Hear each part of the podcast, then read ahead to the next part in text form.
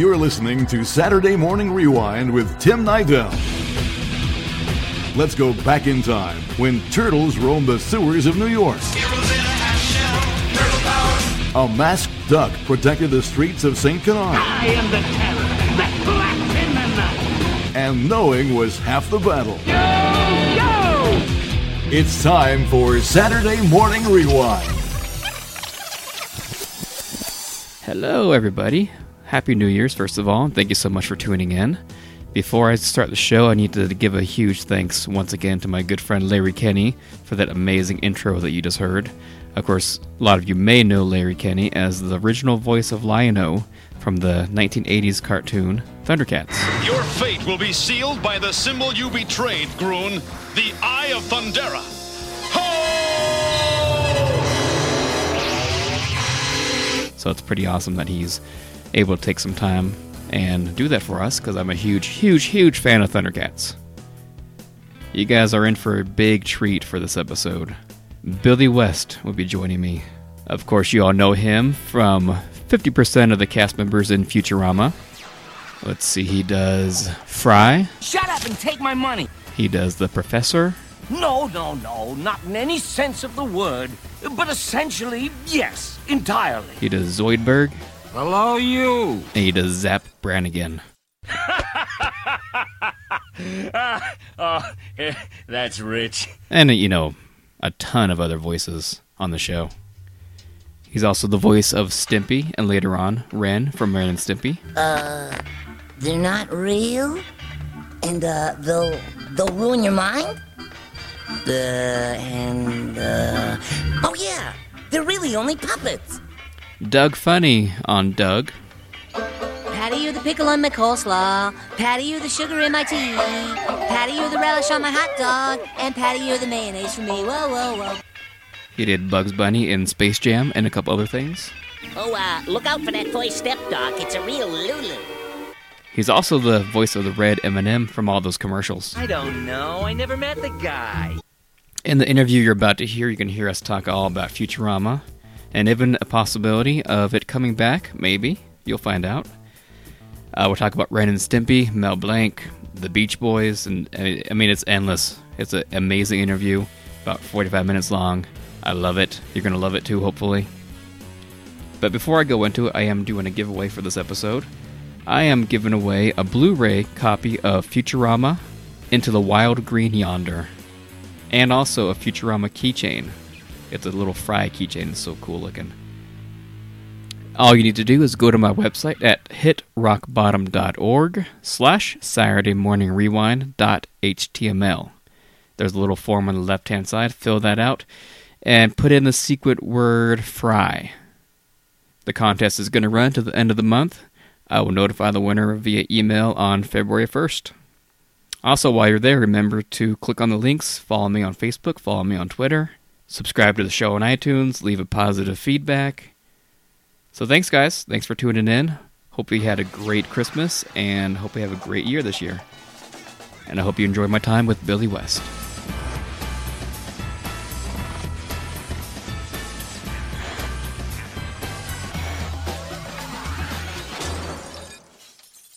Okay, so let's start from the way, way, way beginning. What kind of a kid were you? I was like an alien. That's what I thought. No, I mean, I was like a little alien. um, you know, I just, uh, I couldn't fe- figure people out um, because I, I kind of, I was an isolated kid. I isolated myself because I had a horrifying childhood, uh, mostly in my own house uh. by my dad, who was a psycho and, uh, you know, drunk, abusive. And, uh, you know, I didn't know, I didn't know what to make of anything. All I know is I couldn't trust anybody, you know, because I would, it would, it would be like a betrayal if I, if I actually believed in somebody, or, because a lot of people, you know, would just do that stuff to you, kids especially. And so I lived in my own little world. I created my own world. I mean, I, I used to just, wherever I was standing or sitting, I was a million miles away from that physical spot. Mm-hmm. and um, living on my own planet. And I had characters and giving voice to all kinds of stuff, like, um, you know, little action figures. But there was no such thing. They were little green army men. Oh, yeah, yeah. You know, and maybe maybe something else. Uh, but not much of anything. And I used to just give them all voices, and yeah, I was just like a really weird kid. I, I was um, I used to walk around the house with a mirror under one eye, and so I could look down at that and see me walking on the ceiling. That's interesting, huh? Yeah, except you don't see your feet, you don't see anything, but you can walk through solid objects. And wow! You know, if you if you hold it to the side of one eye and and just aim it towards the wall as uh-huh. you're walking down the corridor, Uh, you can make it makes the wall seem like it's right in front of you, like and you're wa- you're wading through it like chest deep. Wow! And that's what it looks like, and that's what it feels like. So I was into virtual reality. Okay. Yeah, reality just blew for me. Well, I didn't mean to go to a, such a dark topic right away. uh, no, no. I mean, it's it all comes from somewhere. Yeah. Whatever it is that's uh, that set you aside. And, you know, if that didn't happen to you as a kid, who know you? Who knows where you'd be right now, you know? Maybe you'd probably be a manager at Burger King or something. Yeah. I don't know. I don't know, but I, I mean, I was just, uh, I was never marching to the beat of any particular drummer. I, I had no use for academia. I couldn't understand why I had to go to school. You know, all I wanted to do was lay on my roof of the house, because it was far up above the street, and it was very isolated. Did you have any favorite cartoons growing up? Oh, sure, of course. That was the greatest escape. Oh, yeah, definitely. I loved all the Warner Brothers cartoons, but they had lousy prints of former lousy prints of those cartoons. There weren't clean versions no. of them like there is now. Yeah. I mean, we were watching Proton. You know, just moving around the screen. It was, the quality was so terrifying. But I did hear all these voices, and that's what blew my mind. And I used to see names in the credits, and I'd hear like ten voices, and I'd see one name. Or on other cartoons, like Hanna-Barbera, I'd see two names. Mm-hmm. And it just always struck me as, uh, this needs to be investigated. This needs to be checked out, yeah. And that always just held a, a, a high appeal to me. I was a musician. You know, when I was ten, I was playing trumpet and uh, in the school band. And, uh, you know, I think uh, we had a guitar at my house in nineteen sixty-one. We had one tucked away in the cellar, and I used to plunk around on that. But uh, life was no fun. No, when you know, did you... It just never got better. It was getting worse, and my mom had to take me and my other two brothers away from Boston. I mean, excuse me, away from Detroit to move to Boston. And that's where I grew up. Now, when did you start dabbling in um, impersonations? Um, I always kind of did that, you know? I mean, like, uh, it was a natural thing for me to just Tourette out stuff, you know, because when I was a little kid, they said I was always Touretting out noises and trying to make noise on something. Like I, if I was playing the piano, people would close the lid and go, "Can you not do that?" You know, I was just, I was bursting to express myself in the worst way. That's that's what that's what made me like the kind of person I was. All I wanted to do was just try to invent something and get it out there. And now, when I was a musician in bands, I had my first band in nineteen sixty-six, and um, later on down the line in the seventies, um, you know, I played like, kind of like fantasized rock and roll, like almost glitter band stuff in the seventies, uh-huh. like Bowie and all of them guys. And uh, let's see, and then after that, I just started, you know, if I broke a string or we blew up an amp or something in the old days, you didn't have anybody to rush across the stage like in a combat, you know, mm-hmm. hit the dirt, you know, fixing your stuff while you're trying to play. We didn't have that. And, um, you know, so I used to stand on stage and stall around for time And one way I would do it was I would just start doing voices and making noises. And how often do people like throw out names for you to try to impersonate? Is that pretty often? Um, I, uh, well, I mean, for a job, I'll always, you know, aim as high as I can. Yeah. Like if they say, well, we need, you know, we got to use, uh, you know, Bill Clinton in this particular scene or what, and we want you to do it, you know. I mean, I'll make it my, my, my, uh, I don't know, unflagging goal to do the the best or spot on. Sometimes, I mean, spot on impressions are boring. Yeah. You know, sometimes you got to play with them a little to give them just something new. And I, I'm always dying to bring something to the table. I never knew you could be famous. I never dreamt that you could make any money doing this. It just kind of chose me and grabbed me, and I went along with it. But uh, when I was out of bands, I, I was trying to do stand-up comedy in Boston, and it didn't work out too well until I opened my mouth and started doing voices. And, and that kind of held everybody at bay, and they'd be like, wow. Um, when I was trying to be funny, I never was. I was like uh, inadvertently or, I don't know, just natural, without thinking about it, I could be funny. And I get into radio in nineteen eighty. Yeah, nineteen eighty in Boston, and I used to work on the morning show. It was called The Big Mattress, and it had uh, a guy, a uh, F M guy, morning guy called Charles Lacordaire, and uh, he kind of encouraged, like, go crazy, you know, kind of stuff. Like I was working in production, I could go back there. It was like a, it was like a playground, you know, because I could go back there and, and, and just do write anything I wanted and record it and edit it. And uh, now they don't do that anymore. You got to have, you know, just have a good skill on the computer. But back then it was grease pencils, oxide reel-to-reel tape, mm-hmm. and, and a straight edge razor and a cutting board. You know, where you could edit, you had to edit your own stuff and tape it. I mean, put a piece of tape over the edit that you made. Uh-huh, yep.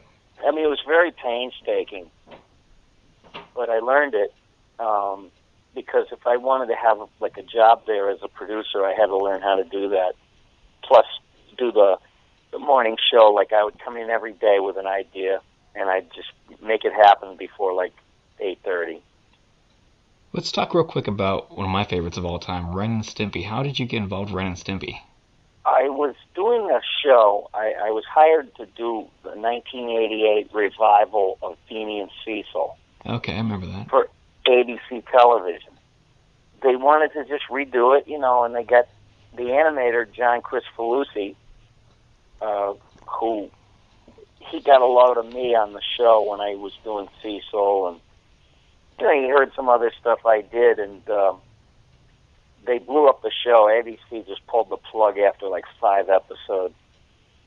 You know, was infighting uh, with John uh, over scenes that were approved and then changed. You know, there's there's a million stories on this stuff. Uh-huh.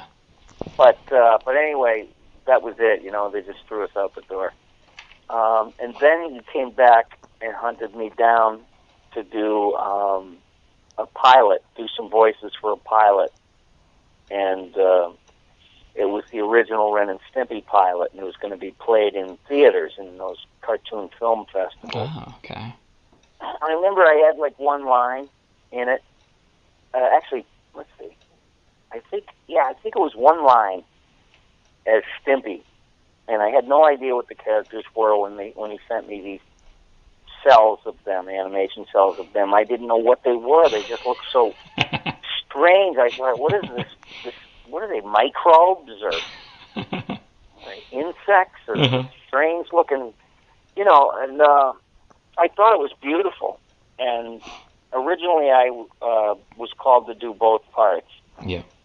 Um, what I did is Ren sold the show to the women at Nickelodeon and Stimpy, of course, but Um, after the fact, John decided he was going to do Ren, but originally I was hired to do it and actually wound up doing it after John got fired from Nick.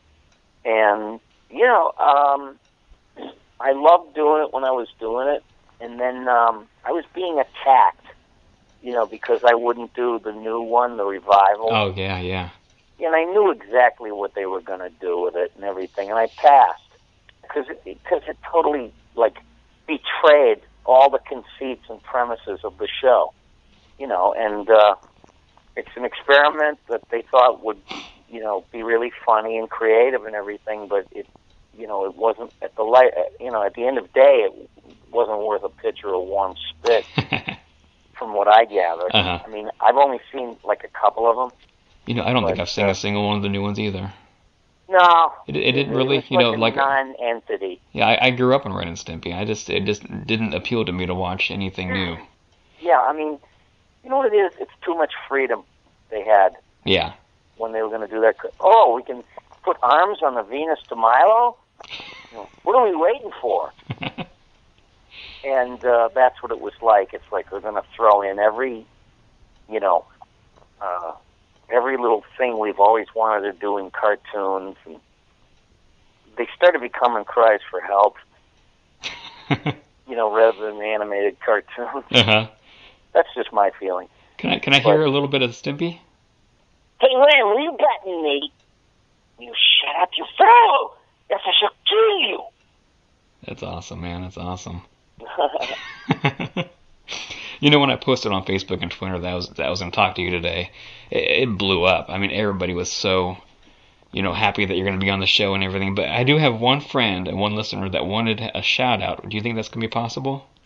Okay. Her name is Anna Marine. She wanted a shout-out as Fry. She loves Fry. Anna Marine. Yeah. Okay. All right. Um, okay. Greetings from the year three thousand. It still sucks, but... I'm happy enough to give a shout-out today to Anna Marine. She is going to love that. Thank you so much. Yeah, that's awesome. Yeah, so let's let's get into it. Let's get into some Futurama. Mm-hmm. And I, I can tell, you know, you don't change your voice too much for Fry, which is... Was that no, a strategy thing? Did you do that? Yes, on, it was. was I, it? I, I sounded like that when I was twenty-five. I remember I was very whiny and complaining all uh-huh. the time. You know, I broke a string. Now what am I going to do? You know, I just, I sounded just like that, and um, and I decided to do it because he was a real character. The rest of them were a little overboard, you know, as characters. They were, they were played a little big, and I think I gave them enough for, like, an impressionist to grab onto, you know. Yeah. Like, if they had trouble with me or things weren't working out, they could always find somebody to do impersonations of that stuff. Or maybe but, can, or maybe cancel but, the show twice, you know, try to get rid of you. Yeah, I know. Um, Just don't take a hint, do you? No. No. You know what it is, is I was entrusted to create voices for them, and, and I did. And I tried to make them all very unique or different. And, um, and Philip J. Fry, twenty-five-year-old pizza delivery boy, Uh, I just said I'm going to do my own, like, voice when I was twenty-five because cause it's very hard to imitate somebody's real voice. Yeah, it is. You know, and so I amped it up a little. Man, all this constant exposure to radiation is making me thirsty. That's that's how it sounded, and, and he was a perfect everyman. You know, he tried to be smart-assy, but everybody knew better, and, um... you know, his, his so many things he understood on a heart level, but, but a lot of his comprehension, like through the brain level, was off. You know, it's made him very endearing. You know, he had one aim, was to, to get with Leela. You know, he didn't have to deliver pizza anymore. Uh-huh. They had to deliver, you know, dangerous stuff to other planets, dangerous planets. And, uh... But all he wanted was what, what you saw at the end, in the finale. It was a, it was a great, great run. I, I loved that show. Oh, so did I. It was my favorite show, whether I had anything to do with it or not. Yeah, it had great writing, I mean, great cast. It was amazing. Oh, yeah, even if I had nothing to do with that show, I would have loved it because of the writing and, the, you know, the style. I was familiar with, the, you know, The Simpsons. And yeah, yeah.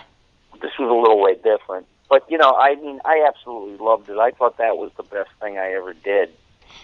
Plus, I got to have nothing but fun with, like, you know, Zapp Brannigan and, and uh, yeah, yeah, Doctor Zoidberg. Zoidberg's my favorite, actually. Farnsworth, yeah. I, I mean, I just had so much fun doing them. Always so much fun, and uh, and doing Nixon and and other stuff.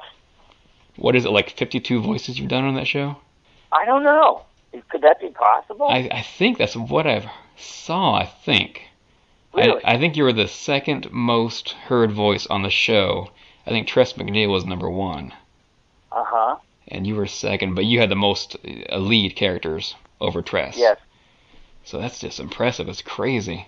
I mean, I just, it was like I never looked back. I just, whenever it was, I had a chance to work, I would work like crazy. Yeah. What was it like uh, working with Matt Groening? Uh, I think it was like, it was a really, really great experience. Um, he maintains balance at high speed. You know, he's one of those guys that seems to be able to do that. I mean, I I found him really great as a person, but as a as a visionary or um, as an artist, you know, I mean, my hat's off. I got artists are my bros. You know, I used to draw, and then I just wasn't that good, so I started playing music. Mm. But the whole art thing, you know, I mean, I'm I'm into creating uh, art or being part of the creation of it. Holds the most appeal to me. Yeah. But I loved working with him. He was just so he's so thankful always, you know. Thanks for, for doing this. You did a great job for us. Now, is he hands-on when it comes to your guys' voices, or does he let you just go off and do your own thing? I came in and auditioned for uh, a few lead characters, but not Zapp Brannigan. Yeah. Um, I auditioned for Bender, and I wound up getting like four lead roles, or three actually in the beginning, and then they added Zapp. Wasn't Phil Hartman attached to it first before you were? Well, I think they had him in mind. Yeah, I mean, I can, it's obvious. Zapp Brannigan, and I met Phil Hartman. He was very, very nice to me. He called me at my house in New York, huh. And I wasn't home, and my wife said, you know who just called here, Phil Hartman? I go, do you know how many guys I know that could pull an elaborate prank like that on you? She said, no, no, no, it was him, and he left his number. He just wanted to say how much he appreciated wow. your work. That's amazing. And how... I called him up. I said, I kind of know who you are, too, you know? But, I mean, I loved the guy, and we did have a lot of commonalities, like our love of big, dumb announcers. Okay. From the old days. Yeah. Radio guys and old T V guys. Big pompous, you know. I used to call them big, dumb announcers. Uh-huh. And then a species came along after that and wiped them out. They were like raptors. They were more facile. They were quicker. They were called little, dumb announcers. Now, when you would record between characters, you voiced, what, for the lead? Would you do them all separately, or would you ever combine them into a conversation? Um, I would do line after line. If there was six pages of dialogue and it was all me, I'd go through it as both characters. Okay. Or three or four characters, I'd go through it just once and talk to myself, and then they could edit. Yeah, any any pauses they, or any, anything weird, yeah. Yeah, anything that's just not, doesn't sound, uh, it, it, something that's not jarring. I mean, they edit it, it's like a cartoon where they record the voices first. I didn't mean that, I mean um, animation. They record voices first, and then they animate to that. A lot of people think it's the other way around. Yeah, yeah. But uh, the process is very fascinating, and I think... Uh, I think it's something a lot of people that are looking for a career should look into. You know, animation, they're doing nothing but. Yeah, something I actually was going to college for, an art major, to become an animator, but just life got in the way, and just, you know, I dropped out of college and never went back. That's one thing I... Yeah, I didn't go to college. I couldn't wait to get out of high school. I almost quit school so I could be in a band full-time and uh-huh. get on the road, go on the road, yeah. But then I... I did a semester at, at uh, Berkeley School of Music. It is now a college, an accredited college. It wasn't when I went. But I stayed there for like a semester because I didn't want to learn about music. I wanted to be playing it. Yeah, yeah, definitely. It's not the you same know, thing. yeah, and I just got out there and I played and, you know, took all the hard knocks that come with that world, including drugs and alcohol. You have to. I, it's, it's part of I it. Was, well, I was lost in that. You know, I was, like, dangerously close to uh, to checking out a few times, hmm. quite a few times. What brought you, what brought you back to reality when you would do that? Um, the radio station that I worked at was just so tired of my antics at the station. I was like a menace. You know, my work was great, but I wasn't so great. Yeah. Like as a person. Yeah. And they were adamant that I get uh, treatment. And in those days, this was the beginning of um, your your job would pay. Like if you had to go to a a clinic to get sober and relearn how to live life, you know, after seven at night without being drunk or high on coke, stuff like that. Um, you know, you really do got to relearn a lot of life that you missed because you're smashed or, or you know, wired. And uh, I got it. It took five weeks, I think, of inpatient. They used to do it that way. Now they don't even do that. No, they don't.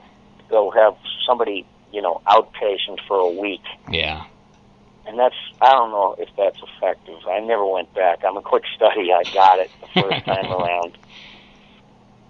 Now, since we're off talking about, you know, your musical career, you've done one thing in your life that I am so jealous of. I'm a huge Beach Boys fan. Oh, yeah. And you played with Brian Wilson. What was that like? Oh, I, I, it's hard to explain, but I got to tell you, in the winter of... Uh, I think it was nineteen sixty-four, I had the single, Wouldn't It Be Nice? Mm-hmm. And I used to play it over oh, yeah. and oh, over yeah. and over again, wearing out the grooves. And I would listen to parts of the song. You know, it seems the more we talk about it, mm-hmm. um, it, we, it's like the more we, let's see, it seems the more we talk about it, um, something we can't live without it. Wouldn't it be nice about being, you know, married? Um, but the, in that part, it was like, it seems the more we talk about it.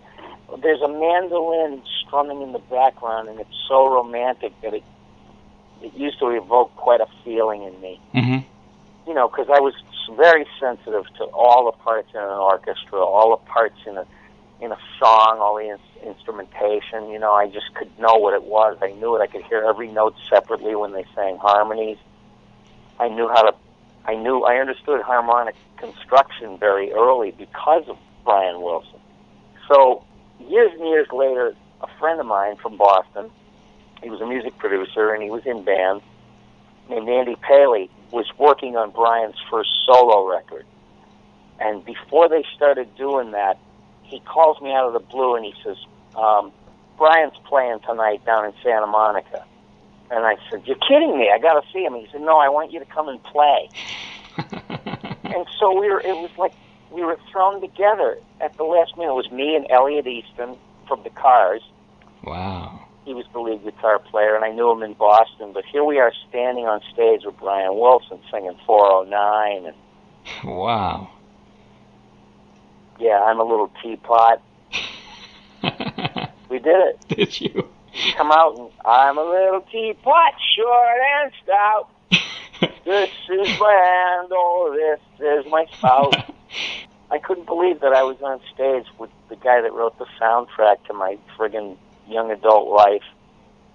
And uh, it was like a pinch-me thing. Uh-huh. We didn't know what to do. It was like me and Elliot Easton were... We didn't know whether to shit or go blind, as they say, because it was just very hard to believe where we were. And it was like, whose dream is this, you know? Yeah. Do I pinch you or do you pinch me? And then I got called to do a series of gigs because he, because he was promoting the Don Was movie, I Wasn't Made for These Times, which was my all-time favorite Beach Boys song because I was always in a very dark place. Yeah. Years ago, and that song just it, it it hit me in so many places. It rearranged me, and uh, I said, you know, I I hardly had any feelings at the time because I was so drugged out and drunk. But But even, like, dark feelings were better than no feelings. Yeah, exactly. And so stuff like that used to, I don't know, it was like, it, it was like looking at art or listening to art, but it, but it was like black velvet. You know what I mean? The mm-hmm. colors weren't quite right. Yeah. It was on a black background or, a, you know, like a gasoline rainbow.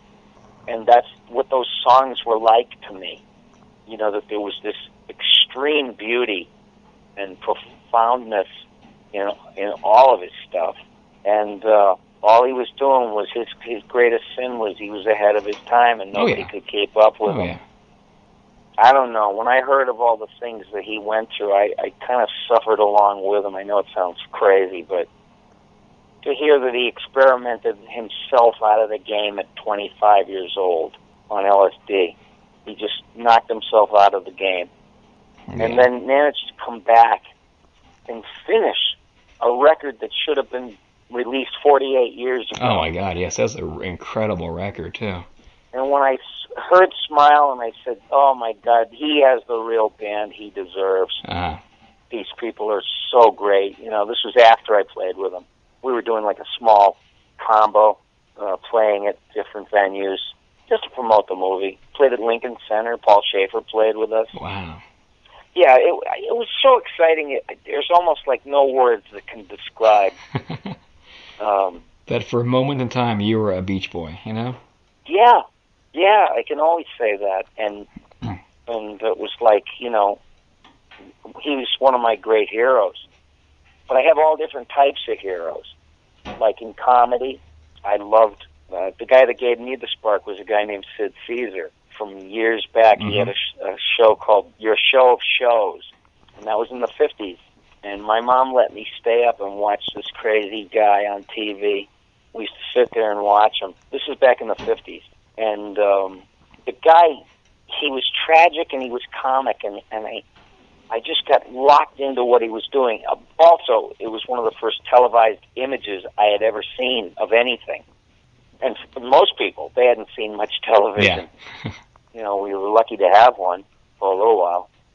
But those guys, Jonathan Winters, they gave me the sparks. And the voice people were Mel Blanc, Buzz Butler, Don Messick, June Foray, you know, Dayton Allen. I mean, there's a million names I could rattle off that were influences. And um, I never thought I would ever be in a you know a, a collection of names as those people, and I wound up to be, and I just I couldn't believe it half the time. I consider myself so fortunate, but I was a young buck when I went to Boston. I mean, not Boston, New York, when I was going to go do the Stern Show, and I was ready to take on the world. I was like a Terminator. I had so much energy, and and I wanted to dent, put a dent in the place so bad. And they said, so what do you think you're going to do? I said, I want to be Flavor of the Month twelve times a year. Anybody got a problem with that? I, I had whipped myself into a frenzy, like I wasn't going to take no for an answer mm-hmm. ever again. You know, that's kind of, it alienates certain people, but once you suddenly become famous, it's like, oh, yeah, I remember that guy, and they want to, they, they describe you fondly. It's like, no, I'll tell the truth for you. I used to argue, like, in commercials, I would actually challenge the director when they'd say, no, we want a disc jockey. You know, hey, everybody, and I said, I don't know any disc jockeys. I've been in radio for ten years. I don't know any disc jockeys that sound like that. Mm-hmm. And and I went along with it because it's the perception that kids had. Oh, yeah, definitely. Of a disc jockey. But it was like, it was like Tootsie, you know, where... Uh, what's his name? Dustin, Dustin Hoffman. Hoffman is arguing with the director. You know, a tomato wouldn't sound like that. You know, that kind of stuff. That's mm-hmm. where I was at. I was a weird guy. I mean, I just heard things differently, and I wanted to do them differently. Mm-hmm. Yeah, I, I wanted to break rules. I was really not afraid of anything, to, t- to tell you the truth. I was fearless. Well, that's good. It probably cost you some jobs, but you got, it got you the important ones, I'm sure. That's true. But I was always nice to everybody, always. And the, I'm so shocked. One time I got a call out of the blue. A producer wanted to hire me for a gig. And I get there, and I don't remember auditioning. And I said, I don't remember auditioning for this. He said, no, I, I hired you. I said, well, thanks. And he said, years ago, you probably don't remember me, but you were at Super Dupe Studios on Madison Avenue, and it was, um, you know, commercial house. And I was the guy one day that got you coffee, and you didn't want me to go get it. You said you could get it, and you said, no, no, come on, I'll get it. You know, and I said, was I nice to you? And he goes, oh, yeah, you were so cool. And, uh, you know, that's how I treated everybody always. So so what what's next for you? I mean, is there a chance Futurama might have some kind of spinoff or direct-to-D V D? Well, let's take it from this angle. I think it's too good to not be on television. Yeah. I really do. I agree. And um, I think something may happen with it. Um, I wouldn't count it out because I've been surprised so many times. Oh, yeah. And, um, you know, it's always going to hold that place in my heart, and those episodes will be around forever. They'll outlast me, that's for sure. Mm-hmm. I, I just, whether it's done or it isn't done, I, I feel so proud that we did what we did. I think it, uh, it made a difference. In the meantime, I'm still doing, like, all the M and M's commercials. Oh, yeah, that's right. That's awesome. They keep me busy, and I also do a lot of gigs that are one-offs. You know, where they just call you and stick you in with a, a bunch of voice actors for some cartoon that I'm not a regular on. You know, there's a lot of that. Uh-huh. But um, I am doing a kid's cartoon for Disney. And, you know, I was always like, ugh, kids stuff, you know, it's never funny. Yeah. You know, and I read the script to this new program, a new show they were going to do called The seven D, which is... Um, I guess it's hip for uh, the Seven Dwarves. Okay. Hip Talk, Seven huh. D, like Mickey D's, that kind of stuff. I think it's hilarious. The show is so well written. It's a lot of the Tiny Toons people. Oh, and, nice. Uh, and Pinky and the Brain and Perfect. Animaniac. Yeah. Yeah, a lot of the older Tom Ruger. Oh man. Is producing and directing, and you know we've got writers like Sherry Stoner and. I mean, those were the names you used to see on all those cool Warner Brothers cartoons. Oh, yeah, definitely. It's just nothing but fun, and, the, and I'm working with the greatest bunch of voice people. You know, I couldn't have picked, like, a better fantasy cast, and they're all people that I hold in such high esteem, and I actually still learn from. I mean, I go to school all the time. I'm not afraid to, to watch somebody that's on all eight cylinders oh, sure. I functioning. Mean, you worked with Frank Welker on Futurama. I'm sure you, he taught you a couple things. Well, yeah, I mean, but he, Frank, to me, in my mind, he was always in a class of his own. You know, he had control over every chamber in his body to make sound with. And, and it is wondrous. It's almost like magic, you know? And, and you want to believe that somebody could have magic. You know, it's funny. We were watching a movie just about an hour ago. I was watching it with my daughter. She's nine. There was like a dragonfly on there. My daughter turned around and said, "Is that Frank Welker?" Oh, really? Yes. I mean, I've taught her all about Frank and everybody else. Oh, yeah. Very uh, astute. Oh, yeah. Oh, yeah. To she, say the least. She's, she's picking up quite a few people. I mean, she can pick out Jim Cummings now and... You know, Frank and, and Rob Paulson and those people. So oh. she's she's growing up, you know, on the classics and all the classic, you know, voiceover people. And I'm I'm proud of her. Wow. That's really great.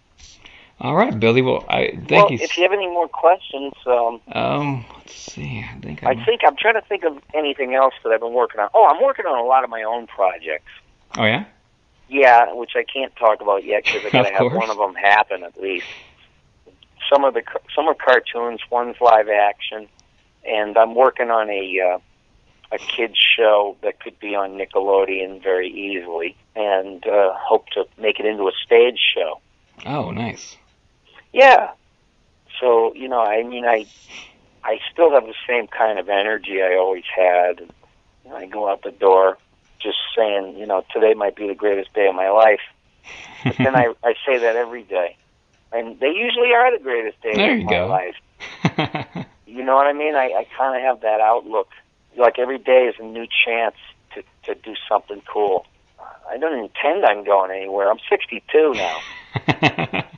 But uh, You know, I mean, I can... You can eat off the senior menu at Denny's now. Yeah, right. Or, or actually retire. Yeah, come on. No, I mean, that's ridiculous. I don't want to ever do that. I want to do this when I'm eighty, you know? Oh, yeah, without a doubt. Yeah, it, it just it doesn't leave you just because you're a certain age. I mean, look at Frank, you know? Oh, I know, I know. June Foray, yeah. You know, all those classic voices, they, they're not giving up. Yeah, I mean, I worked with June so many times, and she was one of my idols. Oh, yeah. Yeah, absolutely. I've worked with a few of the people I idolized, and I did meet Mel Blanc oh, in my nice. lifetime. What was that? What was that meeting like? Oh, it was crazy. Just going to see him. Um, I just happened to catch it in the local paper. Nobody made any big deal about it, but he's going to give a voice and slideshow at this old university in Worcester, Massachusetts called Clark University. I conned somebody into giving me a ride out there, and there he was. Just came out on stage and started doing stuff, and I was I was riveted. I was just so captivated by what this guy could do and all the things that I've ever heard him do. And uh, he showed a clip from an old cartoon, and uh, it was beautiful. And I remember at the end of his little presentation, he said, "Now, if there's anybody anybody that wants to come up here and get an autograph, you know, uh, just make a line over here." And I was body slamming kids. I was chucking them into the boards, you know, just because I could get over to the guy. And he said, "Could you let the little kids go first?" I get yelled at by Mel Blanc, but no matter. Yeah. But but I mean, he wasn't like yelling at me. No. I was I was so enthusiastic. You wouldn't believe how I acted. You know, just like out of my mind that this was the guy. This is a creator. He didn't mimic voices. He didn't, you know, he could. He could do, like, crazy mimicry, but he wasn't interested in that. He was always very interested in creating, you know, from nothing. And that's what I grew to, to you know, I gravitated towards that approach. Yeah, you know, I got tired of doing sound-alike stuff. Because to do Nixon's real voice, I mean, there's just nothing funny about it. Oh, no. Nothing. And so I just, I camped it up very, very much, and then I, for some reason, I had him drift off into suddenly, like, becoming a werewolf. And I'll tell you why I did that. Um, I saw the debates, um, nineteen sixty. It was the first televised presidential deba- debate, and it was John F. Kennedy and Richard M. Nixon. And John F. Kennedy looked picture perfect, you know, like a game show host. He was camera ready and everything, and they kept going to looking at Nixon, and they did extreme close-ups of him, so you could see everything, all the ticks, and, you know, he was sweating, and his beard was coming in. It was, it began to look like it was getting darker and darker, and I said to my mom, "Mom, he's going to turn into a werewolf." And uh, all my life I thought, well, if there's ever a chance that I'm I will do that. I know what I'm going to do with it. That's amazing. Yeah, yeah. I got those hippies off the glass. and uh, and the writers said, the writers would come to me and say, why why do you do that? why why do you?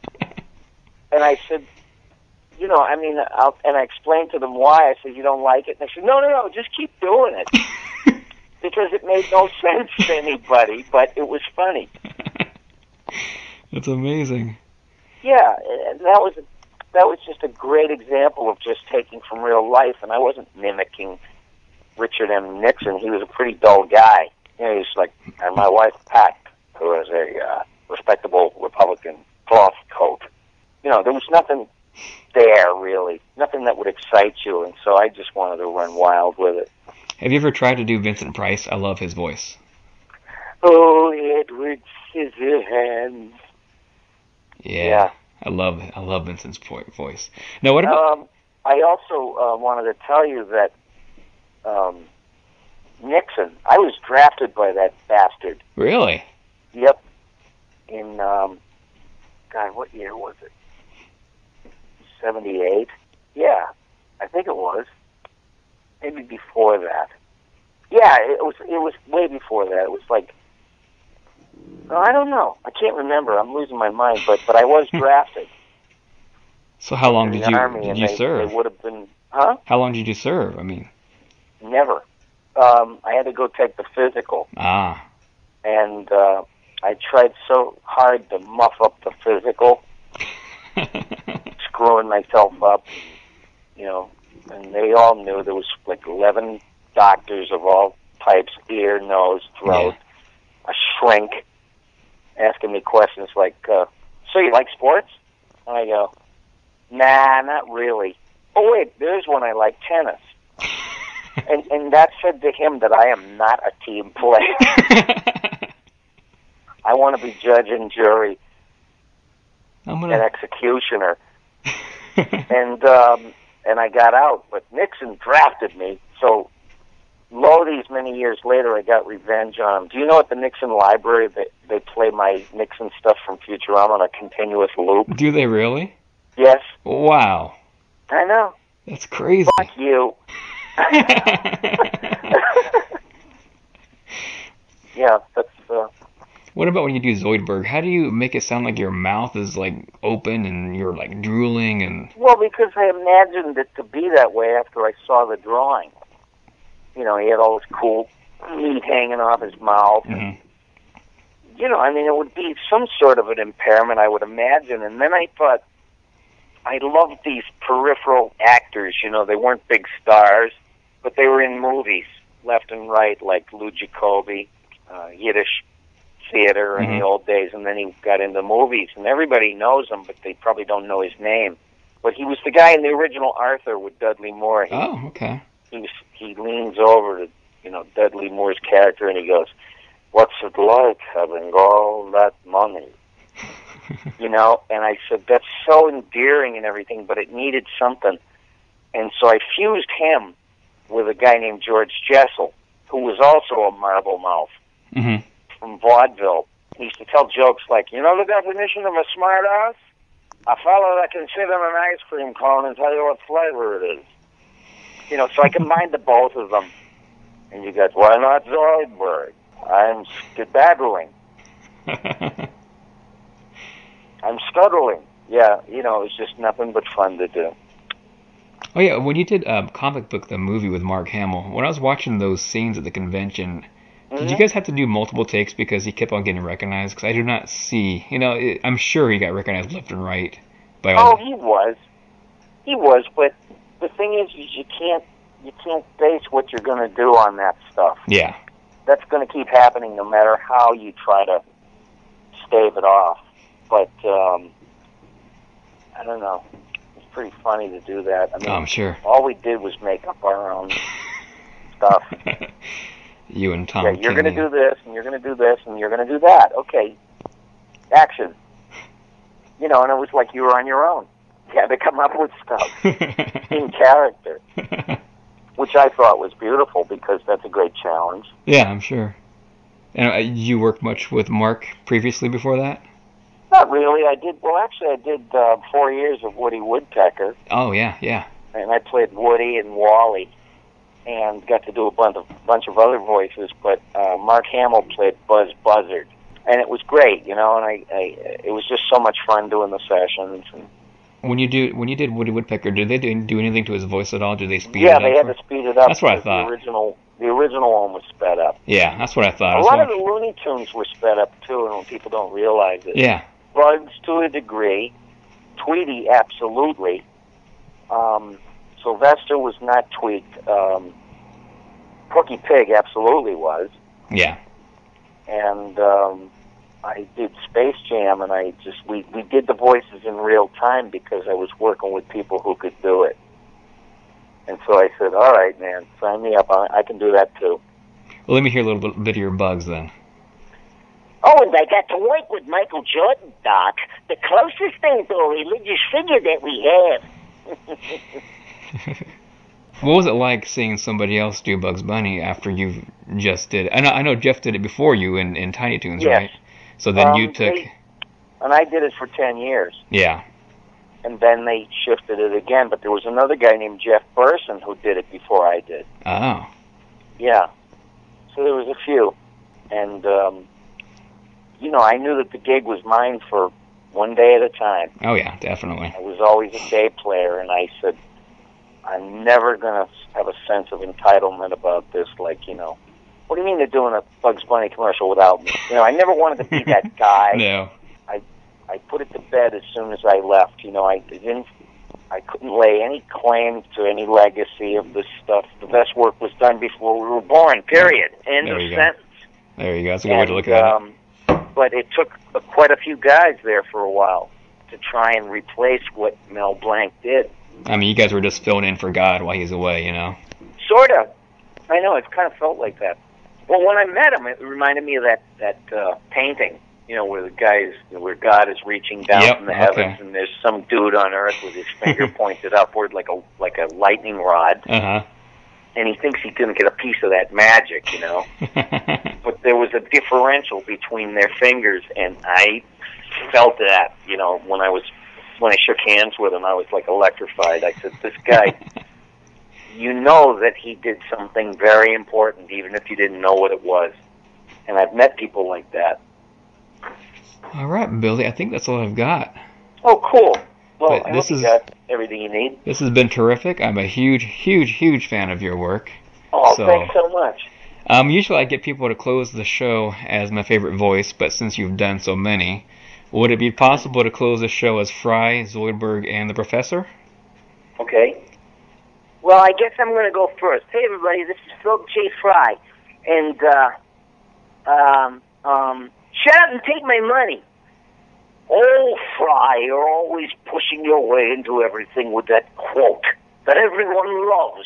Well, I've got a better one. I don't want to live on this planet anymore. Shut up, the both of you. It's time to eat. Can't I eat without listening to you two? Now, wait a minute. I got something to say here. This is Zapp Brannigan, master of time, space, and everything else in between. And, uh, oh, yeah, winner of this year's Modesty Award. And you're listening to... This is Billy West, by the way. Saturday Morning Rewind with Tim Nydell. And that's going to conclude this episode of Saturday Morning Rewind. Please remember to rate us on iTunes and follow us on Twitter and Facebook. All of the links can be found on our website at hit rock bottom dot org under the podcast section. Also remember to enter in and win the contest that I mentioned in the beginning of the podcast. The contest runs to the end of the month. Thank you so much for listening, and here is a sample of who you're going to hear on the next episode. Oh boy! Bon Bon!